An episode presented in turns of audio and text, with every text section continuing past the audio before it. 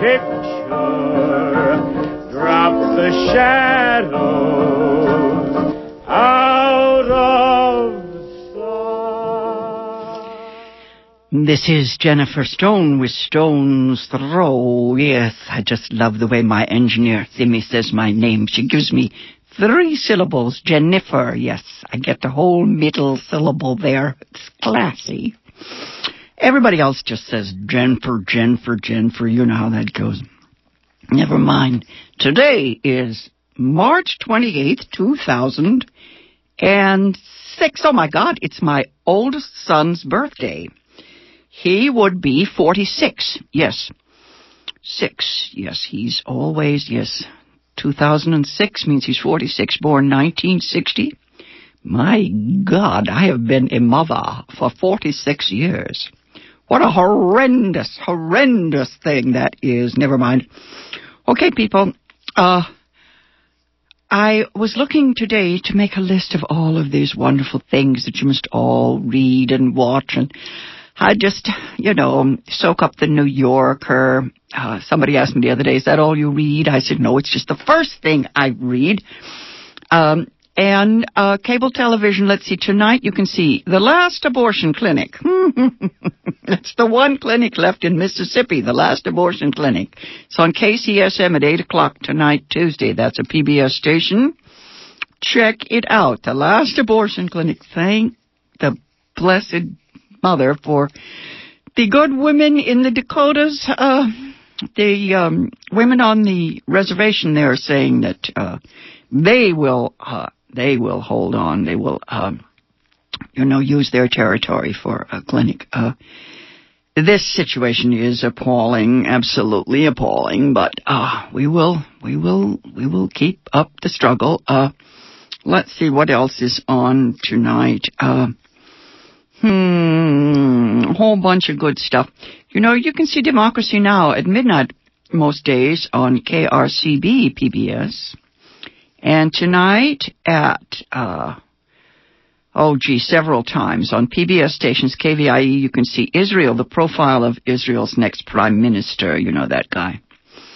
Uh, and there's one I love. I, I, uh, maybe next week I can read you a review that I did a hundred years ago, back in 1980. Uh, it's a show called Death of a Princess, and they keep rerunning it because it's about a Saudi princess who was uh, executed in public back in 1977. They call it a Rashomon, like docudrama, but it's perfect, perfect parable, emblematic of uh, what goes on in women's lives. I I remember it was surreal there was a woman in a shop, very modern Western lady. She ran a shop and she said, well, you see, the princess was out of line and she had to be held up as an example to the others. Hmm She and her lover were both, uh, killed in a public parking lot. Yes, Death of a Princess.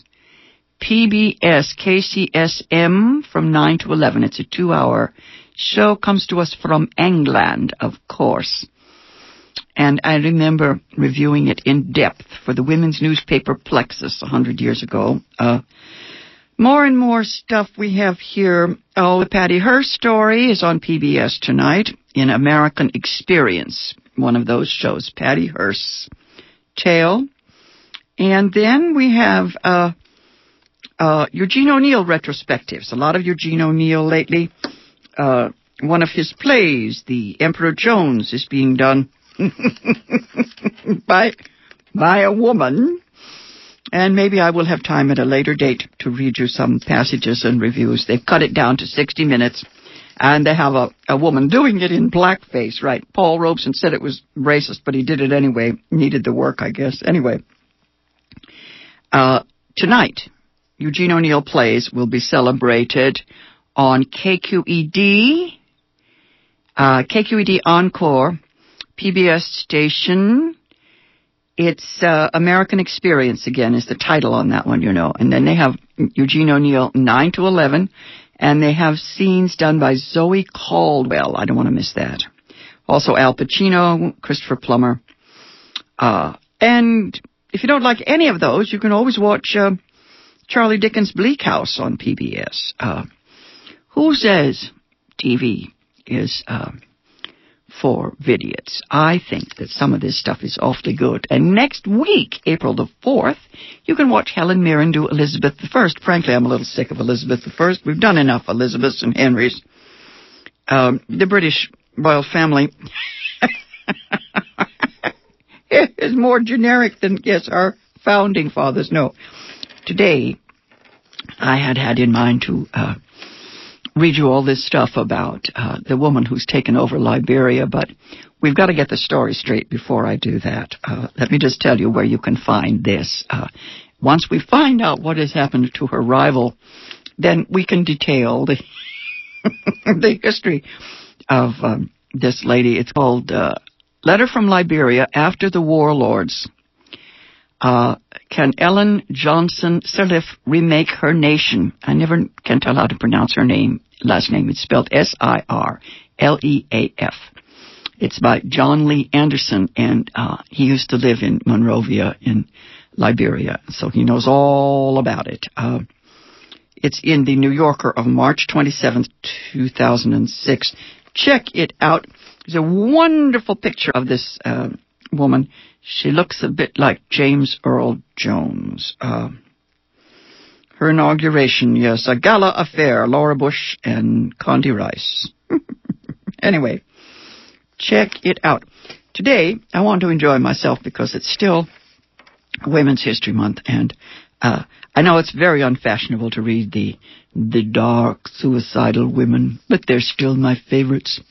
I identify even more, uh, actually, with Annie Sexton than with Sylvia Plath. It's a strange thing.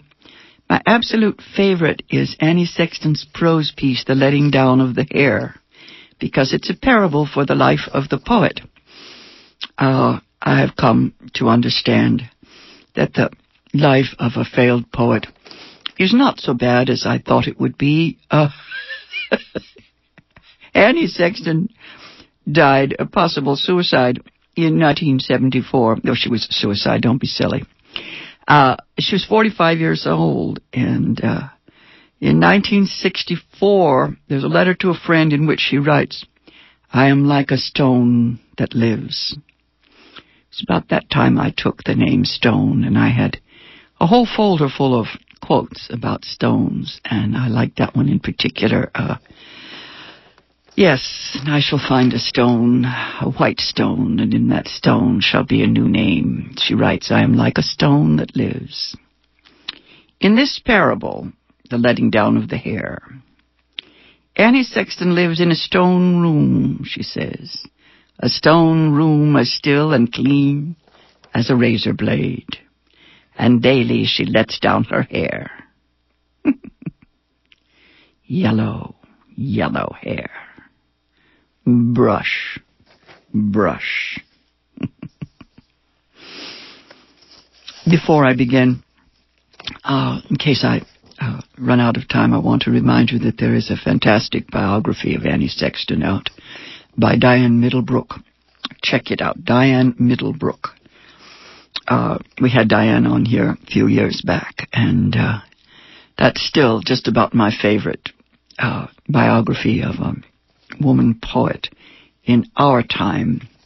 I remember when Anne Sexton died, I remember reading letters in which she said that, uh, well, she did not say directly, but uh, what I read into it was that her sex life was winding down at 45. She'd begun to uh, lose her figure. Yes, she said she was becoming large around the middle like a spider. And uh, for some reason or another, this signaled uh, this signaled a kind of death for her. And so she decided to leave us. I remember going through the same phase. All I did was quit drinking and smoking. And uh, I felt much better. Anyway, oh, how nice it is not to be uh, a poet and not to be tormented and driven mad by this life. This is Annie Sexton's story, The Letting Down of the Hair. This section is titled Attracting Thousands. I live in a stone room, far from the luxury of draperies and transistors, far from the movie theaters and coffee houses, far from the men in their business suits, far from the children playing with their Lincoln logs.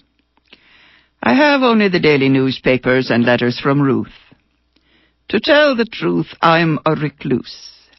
I'm as hesitant as Emily Dickinson. Like a novice, I'm all dressed in white.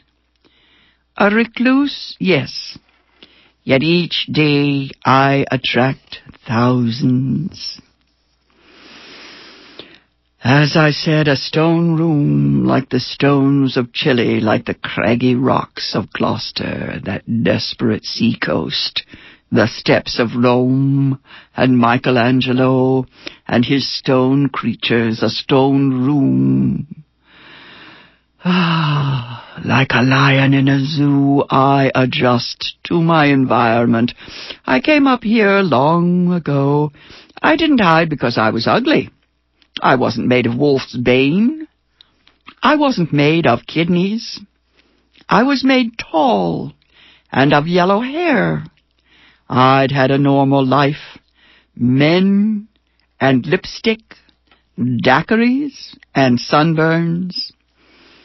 My skin was the color of a teacup, fair but fragile, and hair, yellow, yellow hair, brush, brush. A stone room, as still and clean as a razor blade. All the time of the child in me, this room was my secret. Oh, Mr. Man in the Moon, where was your radar? Memory, memory, here is your knife, a room to crawl into and hide. Better than the laundry chute, better than the broom closet. A room unused except by birds. Yes, as a child, I would enter through a closet, standing tiptoe on a chair, up through the trap door into the forbidden. The dead, maybe, live up here, groaning every hour as they keep watch from the lookout window. Mother can't find me, little yellow ball. Father, you could find me if you would only look. But father is too sleepy to look. Else he'd come flying, come flying, brother, old sneak mouth. Can't find my hide and seek. You'll never see me a stone room five stories up, the shape of a merry-go-round, and eleven feet in circumference. A room like the inside of a church bell, a chalice, a cave, a perch. Queer bird that I am, a hidden place like the inside of a seed pod. Brush, brush. I have never cut my hair. That's something you ought to know right off. It fills the room.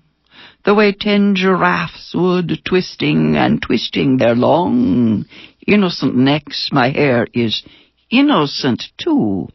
It knows no better. I have one window in this room. From it can see over the countryside the lilacs in April, blushing like ten-year-old ballet dancers, the snows of Valentine's Day, laid out as smooth and as humped as a dentist's chair, and then there is the clock tower striking the hour, as faithful as a town crier. But today, this May 25th, the new leaves are green, they are my green ladies, they sing. They call out to me, they are the Christs of the grass.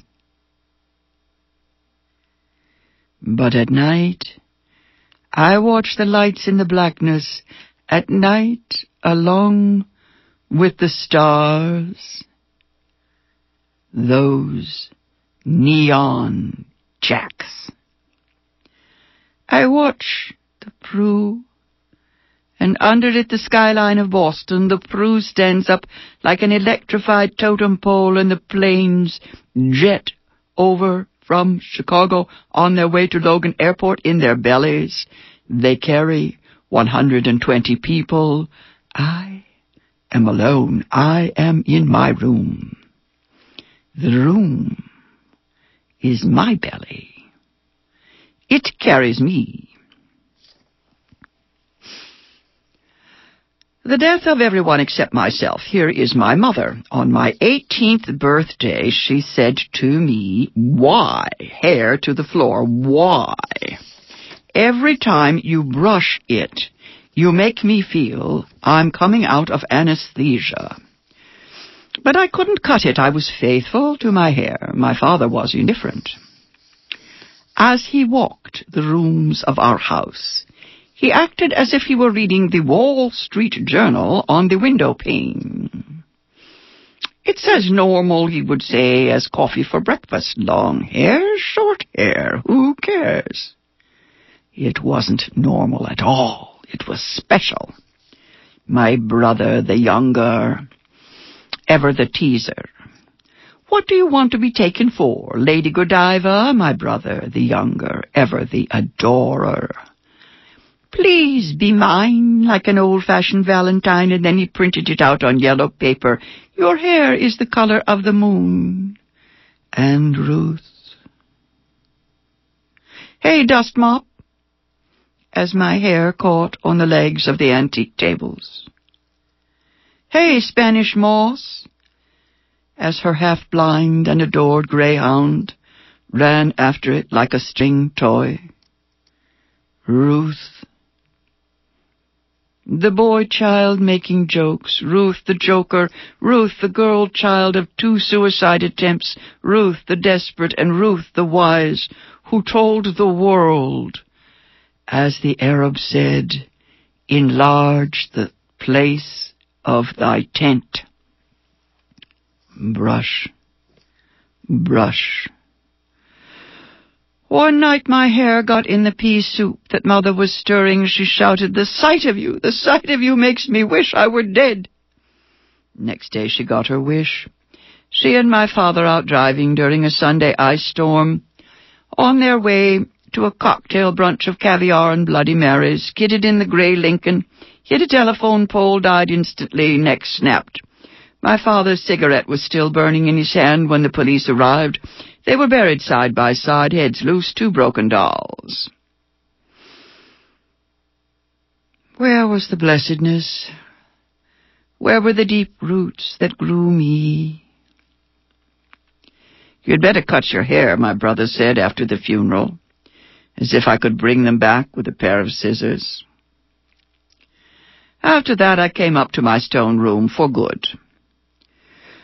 But my brother didn't desert me, little brother, now a man of sorrow, now a man in a plain hood. Yet I couldn't help him. I could only help myself. I lived in a stupor of hair. Brother pushed trays of food up through the trapdoor daily. I have not seen him face to face since. However, he occasionally sends notes. On the first anniversary of my parents' death, the note read, You killed them. You killed them, moon girl. A black curse on you, but that was a long time ago. Yesterday, a note to my middle age. Come down, come down, you yellow-haired martyr. But most of the time, it's just the newspaper carefully refolded and the mail envelopes addressed to the lady of the hair. Letters from the people. Once in a while, an aerogram from Ruth with its Japanese stamp. Ruth is my only contact with the past. Ruth, my little Zen girl with her short cropped hair. Ruth, the American girl with lovers one after the other long after she was married. Ruth. She changed like a seascape, ever changing, ever embracing. No matter what it was, she was faithful to it. She was as obedient to each obsession as an old man washing his feet. The lovers were all types, a drummer on pep pills, then Ruth lapping her own pep pills. Ah Ruth, with the foot doctor whose air conditioner gasped like a mechanical fish while they made love. Ruth with her cousin, a precise lover, an accountant, timing his thrust, she said, with a minute hand. Ruth, who after years of therapy gave it all up for Zen, watched her mind as a cat watches over a fish tank. She was large with her awareness. She was pregnant with her instincts. She had enlarged the place of her tent. Here in America she found the answer. The puzzle to me is solved, she said with a new grace. Ah, so she said. Brush, brush. Here in my room, I have my hair to care for. In the soapstone sink I wash from 9 to 11.45 in the morning. Washerwoman, washerwoman, you make yourself dizzy. Washing this hair is a dance, a dance to be done at dawn. There is so much hair, so much sucked up honey. I must wash it in sections. Room becomes clammy like a sea cave, cave, never dry. I am standing in my bare feet, dipping up and down over the sink, probing the mystery, the parts that are washed. Sit in coils on the floor, wait patiently. It's like trying to wash seagrass, cumbersome, arduous, yet it is my work in life. As it dries, it is owned by the wind. Later, it lies on the stone floor like wheat in a granary. Over the years, people have gathered to watch it fall down and dry out. They call out just as the clock strikes twelve, Lady, lady, let down your hair. I'm becoming a tourist attraction. There's nothing I can do about it. The Grey Line bus arrives daily with a taped recording of facts, usually false, about what I do and who I am. Then there's the college crowd. They seem to have adopted me. Oh, the people have become very devoted. Or very disgusted. They often write to me. I don't answer them, of course, for my hair cannot speak. And it's the hair they write to. Fifty letters came just last week in response to a TV crew that came out on Monday to film the letting down of the hair. Here is a sampling of last week's letters. Oh, dear lady of the hair, your hair is haunting and moving. I love it. I couldn't see your face on our 18-inch screen, but I could see your hair. I could see your lovely old Victorian house, but the psychologist on the show this morning said perhaps that for you death was the key. He said that your long hair is a symptom of a phobic fear of death. Don't you know that we go on to a larger life? Don't you know that there is no such thing as death? There is only change. Dying is a glorious experience for the one it happens to, and even for those left behind. It is glorious if we have true understanding. Yours sincerely, Beatrice Engel. Okay. Here's one unsigned from New York. Dear Crazy Hair, please help to make the world saner, not crazier. It's bad enough as it is. God bless you and help you. You need help. Okay, here's one from Susie Perlmutter, San Francisco, California. Uh, dear matchmaker, uh, we met at your hair up there in Massachusetts. Joel came out from Harvard every week for his senior year, and now we're living together in New York. Last week, he wrote a poem to your hair, but he won't send it. I wish I could write. I'm quite illiterate and have no idea how I passed third grade. Sometimes I think that Joel loves me. Sometimes I think he loves you. I wish I were you. Uh, do you know when I was, I guess, around six, you know, I looked at my Siamese cat and said out loud, I wish I was you, you're so beautiful, and you don't have to wear any clothes, peace. Okay, here's one from Mary Jane. Dear lady, Jesus, how do you do it? Ten times enough times for the entire universe. And that same feel of wham right in the old solar plexus refuses to give up. You are so beautiful, and I want some of that beautifulness. and I wanted it since a year ago when I first found you, but after last Saturday in Boston seeing you again, I wanted it especially badly, and today I want it even more. Lady, can you spare a dime of yourself for Mary Jane? Okay, last section, letters from Ruth. Today's mail brought a letter from Ruth, a letter and a crucifix. It's a letter about Christ, about the awful mystery. It is a letter about the sickness unto death. I have found Christ, she writes, hours on my knees in mental prayer. All my life I have lived in shadow. P.S. she added, I've even discovered what your hair means. It is a parable for the life of a poet. Strange. There beside the Buddha, my little Zen Ruth. And there beside that great green baby, that positive God face, Christ, and the place of thy tent. She had enlarged once more, and the crucifix was wooden, and with teeth marks on it. The greyhound puppy, of course. I could hear her saying, My dog is Christian too.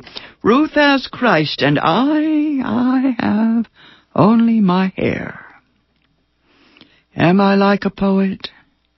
I mean to ask her about that. Very last section titled The Sickness Unto Death. My hair is almost washed. The people are waiting down below and calling out for me just as I am carrying it over. My brother opens the trap door and speaks. Speaks for the first time in all these years. It's bad news, he says quietly. I stand very still, tangled in the midst of the hair. Ruth's cousin just called. Ruth dead. She killed herself. First she hung the dog, and then she hung herself. I am silent, and then I say, Thank you for telling me. And he closes down the trap door. The sickness unto death. Enlarge the place of thy tent. Ruth dead, Ruth gone. The dog hung up like a piece of meat in a butcher's shop. Ruth hung up like a thief. This change, this awful change. And I with the letter she wrote just five days ago, and the crucifix from her puppy's mouth. The clock strikes twelve, and I just stand here it's too late now. I wanted to ask Ruth what my life meant. Ask her about my tent. Ask her about the parable. Now there is no one to ask. There are the people down below calling up Lady, lady, let down your hair, but I could hardly ask them. This has been Jennifer Stone. I was reading to you Annie Sexton's parable for the life of the poet, titled The Letting Down of the Hair. I will be back on the air Thursday morning at 8.20. Till then, go easy, and if you can't go easy, go as easy as you can. There's your picture. Drop the shadows out of sight.